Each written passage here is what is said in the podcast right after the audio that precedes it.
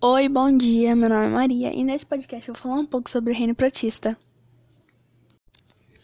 Dentro do reino protista existem as algas, que são muito importantes porque elas fazem parte da cadeia alimentar, servem de habitat para outros seres, ajudam no controle da poluição das águas, realizam fotossíntese e ajudam na produção do gás oxigênio.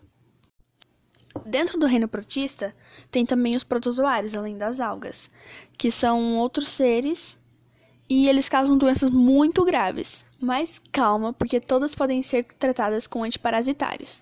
Existem várias doenças, então eu só vou citar três delas. Entre elas tem a doença de Chagas, que é causada pelo inseto barbeiro, ele é um inseto noturno e é mais comum em casos de pau a pique. Ele te pica enquanto você está dormindo e solta as fezes perto da, pi da, picada. Se você se coçar e arrastar as fezes para a picada, você fica infectado e seus órgãos, conforme o tempo, vão inchando. Isso pode te levar até a morte, mas você também pode se prevenir com os antiparasitários. Tem também a toxoplasmose, que é causada pelas fezes de gatos contaminados e carnes cruas ou mais cozidas também contaminadas. E para finalizar, temos a leishmaniose, que possui diversos causadores e o nome de um deles é o mosquito palha.